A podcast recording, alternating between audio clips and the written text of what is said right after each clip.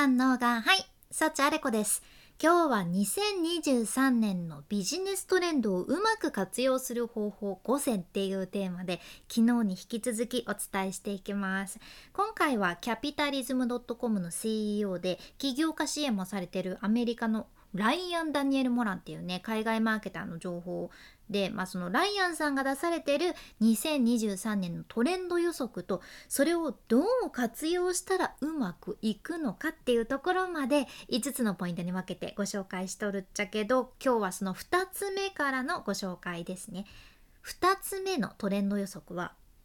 フロントエンドの復活です。はい、これはもうビジネス用語ですね。フロントエンドっていうのとバックエンドっていうのがあって、私もこれは エスエヌエス で仕事をするようになって自分で勉強して知っていった言葉なんやけど、まず、まあ、フロントエンドっていうのは、うん、英語のフロントっていうのが、まあ、前とか玄関口っていう意味があるけん、やっぱり最初の段階のことを表していて、まあ、ビジネスにおいてお客さんとの信頼関係を作る前の段階で自分のお客さんになってくれるかもしれない人に提供するもののことを言うんですね。だから例えばエステとかで通常もね何万円するコースなんだけど、初めての人はごひゃくえんで体験できちゃいますよとか、これもフロントエンドだし、あとマクドナルドで言うとひゃくえんマックとかひゃくえんコーヒーとかがそうやね。うん、マクドナルドとしてはあれはもうそんなに利益になるわけではないけど、新しいお客さんに試してもらいやすい価格で提供するっていう形で、うん、やってるわけですよ、うん、いやこれさ、まだコンビニのコーヒーとかも出てない時にマックのひゃくえんコーヒーがあって、私本当にありがたいなって思ってたんですよね。大学の時私も一人暮らしをしてたんですけど、母の会社の近くまでわざわざ行って、そのマックで母と一緒に朝のコーヒーを飲んで幸せだっていうさんじゅっぷん一緒にいる幸せを感じてたわけですけど、うん、マック様々です、うん、やっぱりそこからマックに行くようになるとかもあったので、まあ、まさにうまくいってる事例ですよね、うん、フロントエンド商品大事なんです。で、逆にバックエンドっていうのはすでにリピートしていつも買っててくれるぐらいの信頼関係を作れてるようなお客さんに提供するもののことで、まあ、どっちかっていうと高い値段の商品でメインの商品となるもののことですね。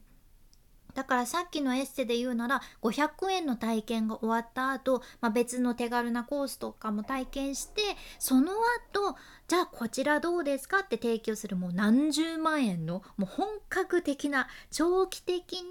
やっていくっていうコースとかのことになりますよね、うん、いや私はその何十万とか払うなら本を買いたいって思っちゃう人間なので、そういったのには一回も行ったことないけど、それがまさにバックエンド商品です。うんまあ、今どのビジネスを見てもほぼほぼ最終的には、うん、そのファンになるとバックエンドまでたどり着くようになってるかなって思います。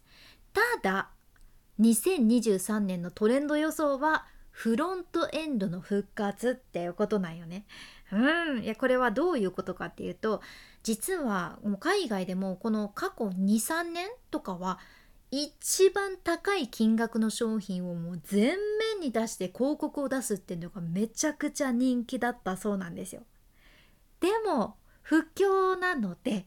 不況となる今、消費者の気持ちはどうなるのかっていうと、やっぱり簡単には高額なものには飛びつかなくなって、まずはそのブランドとか会社が信頼に値するか、この人たち信じていいのかなっていうのを知りたいわけやけん、最初は安い価格のフロントエンド商品を購入したいとお客さんたちも思うようになってるってことじゃん。だからライアンさんもねにせんにじゅうさんねんにはフロントエンド復活するぞっておっしゃってて、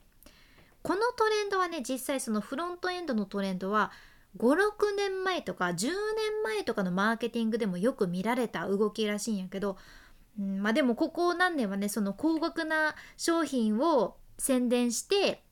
お客さんを獲得するっていう方が比較的簡単だったから、そこが流行ってたわけですね。だからフロントエンドで安く出すっていうのは減ってたそうなんですよ、うん、ただもう不況の今、成功するには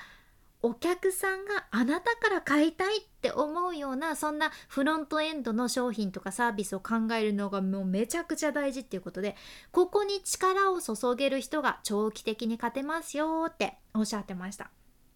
だから自分のところの一番安い商品で広告を出して、そこでお客さんを引きつける。で、それから信頼を築いていくっていうことですね。これは昨日シェアしたその一つ目のトレンド予測である広告費が安くなるっていうのと掛け合わせて考えると、かなり起業家にとってはチャンスなトレンドです。はい。ではみっつめのトレンド予測いきましょう。みっつめが不況の中での集客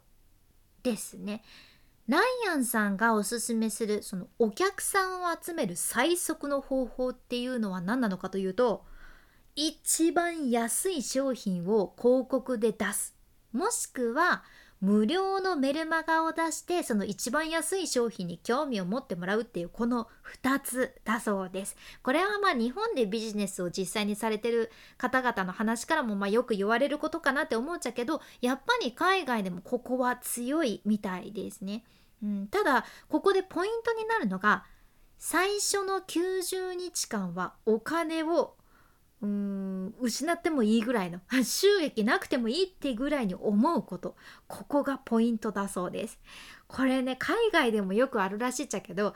海外マーケターとか海外の起業家とかも割とその無料のメルマガ出したり安い商品を広告に出したりした後、その後初日の収益とかにこだわる人が多いらしいじゃんね。うん、でも今は不況やし、その消費者の買い物の傾向とかも変わってるわけやけん、やっぱりもっと長期的にお客さんのライフサイ、ライフサイクルを考えなきゃいけないよっていうことなんですよ、うん、短期的じゃダメだよってことですね。やけん最初のきゅうじゅうにちかん、もしくは最初の半年は赤字でも気にするなよっていうそういうライアンさんのエールなわけですよ。で、これは私自身の体験なんやけど、私も エスエヌエス を仕事にするようになって、まあ、分かりやすいところで言うとインスタかなってインスタねインスタかなって思っちゃうけど、インスタを開設して、うん、それでじゅっかげつぐらいで自分でインスタの教材を作って、その後月ひゃくまんえんを稼ぐっていうことを達成したんやけど、うん、ちょっとねここで考えてみてほしいのが、それまでどうマネタイズしてたのっていう話で、私言うなら半年以上ずっとインスタでの収益っていうのはほとんどなかったんよね。私はそのインスタで ピーアール 案件とかも全部断ってきたので、まあ、特にアフィリエイトで稼いでたわけでもないですし、本当にただただもう無料でフォロワーさんの役に立つものはどんなのかなって毎日毎日一生懸命更新してたわけなんです、うん、でもその時は確かにマネタイズのことはもう完全になく、もうとにかくフォロワーさんの役に立つものを出すっていうことだけでやってたわけやけど、結果そのフォロワーさんたちに信頼していただけて、自分の教科書を作った時にはもう信じられないくらい、えーって今までメッセージもらったことなかった方とか、私がまだ知らない方々からも買っていただけたっていう結果につながって、うん、だからあ、こういうことだなって私も実感したっちゃね。長期的に見るのも大事だし、うん、信頼関係をまずは築くっていうのも大切やなって思ったっちゃ、うん、多分ね多分私が自分のインスタのアカウントで自分のアカウントと全然関係ない ピーアール 案件とかも好き放題やっちゃって、自分そんなに本当はおすすめしたいものじゃないんだけど、お金のためにいやこのなんかなんだろうなかみカミソリこのカミソリいいですよとかなんかわかんないけど全然関係ない、いやこのなんだ大根おろしめっちゃいいんで買ってくださいとかやっちゃってたら、多分フォロワーさんたちと信頼関係作れてなかったので、結果は違ったはずなんですよね、うん、やけんきゅうじゅうにちかんまたは半年でもう決めつけないというのはすごく納得だなって、うん、思っていますね。私も初日でわあもうこれ全然お金にならないとか決めつけてたらここまでならなかったので、うん、すごく納得のトレンド予測ですね。で、不況の中にせんにじゅうさんねんもこれが最短だよとライアンさんもおっしゃってたので、私もここは意識していきたいなと思いました。はい、今回の内容も何かちょっとでも参考になれば嬉しいです。続きはまた明日シェアさせていただきますね。今日みたいな海外の最新情報をこれからもシェアしていくけん、聞き逃さないようにフォローもしくは無料のサブスク登録のボタン、そちらがフォローボタンになってますので、今のうちにポチッと忘れずに押しておいてください。君に幸あれ。ではまた。博多、ちょっと今信じられないことが起きて、博多弁のでプチって切るボタン、録音停止ボタン押しちゃいました。博多弁ので途切れてるかもしれません。博多弁の幸あれ子でした。